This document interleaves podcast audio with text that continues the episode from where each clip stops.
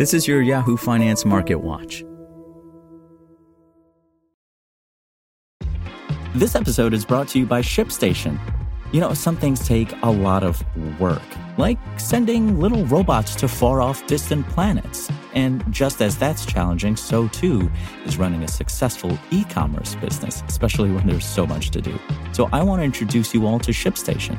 Now, I love using ShipStation because of its easy to use dashboard, which makes managing orders and printing labels a breeze and super smooth. Oh, and the customer service is just out of this world. It's exactly what you need to help grow your business. Sign up for your free 60-day trial at shipstation.com slash technews. That's shipstation.com slash technews. This is Yahoo Finance Daily, a daily update on the top business, finance, and stock market news from around the world. Let's jump into today's stories.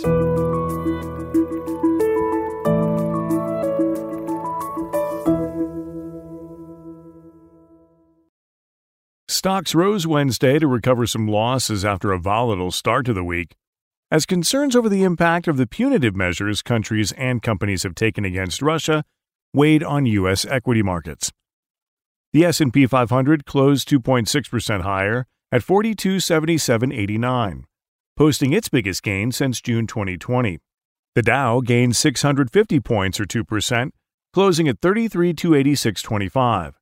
The Nasdaq jumped 3.6%, closing at 13,255.55, logging its biggest advance since exactly a year ago on March 9, 2021. The CBOE Volatility Index, or VIX, dropped nearly 10%, but still held above the 30 level. A day earlier, the S&P 500 dropped another 0.7% on Tuesday to bring its year-to-date losses to 12.5%. The Dow shed more than 0.5% to sink further into a correction, while the Nasdaq Composite extended losses after sliding into a bear market earlier this week. Crude oil prices pulled back from 14 year highs after Ukraine signaled it was aiming to pursue a diplomatic solution to Russia's war. West Texas Intermediate crude sank to just over 110 per barrel, while Brent crude traded just above 112 per barrel Wednesday afternoon. Gas prices at the pump, however, spiked to a fresh high across the U.S. You can't have the rise at the fuel pumps not hit the economic pockets of everyday Americans because it's going to make everything go up in costs, Victoria Greene, G Squared Private Wealth founding partner, told Yahoo Finance Live. Anything that rides on four wheels or six wheels, including all your shipping, it's going to make all your costs rise. We're already in an inflationary environment. It really is going to be something that we have to watch. I don't think that sanctions are going to go away, she added. The world is angry at this situation. So let's say miraculously we get to a ceasefire tomorrow. I think the general shrinkage and the issues with supply chains are going to be a sticky situation for the rest of the year. And beyond the growing list of government imposed sanctions against Russia, a myriad of major U.S. companies announced fresh plans to stop doing business in Russia for the foreseeable future. In the restaurant space, McDonald's, Starbucks, Coca Cola, and PepsiCo said they would close some or all operations in Russia. Amazon Web Services said it would stop bringing on new signups from Russia and Belarus. And Shopify announced it was suspending operations in the countries as well. Given the ongoing geopolitical uncertainty and push to isolate Russia from the global economy, some strategists suggested investors should brace for more market volatility. I don't think we've seen the bottom yet. And I'd like to be more optimistic but the reason I say this is when it comes to oil and other commodities, we're still seeing shocks make their way through the system. Ann Berry, Wheelhouse Chief Investment Officer, told Yahoo Finance Live on Tuesday. We're not done when it comes to oil and gas yet, she added.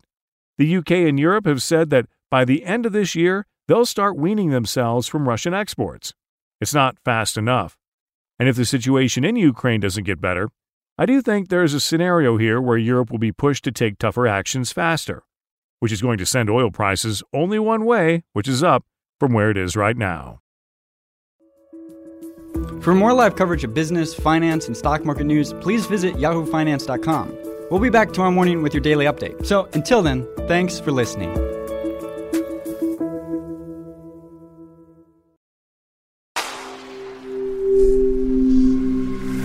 Spoken Layer. Want to learn how you can make smarter decisions with your money? Well, I've got the podcast for you.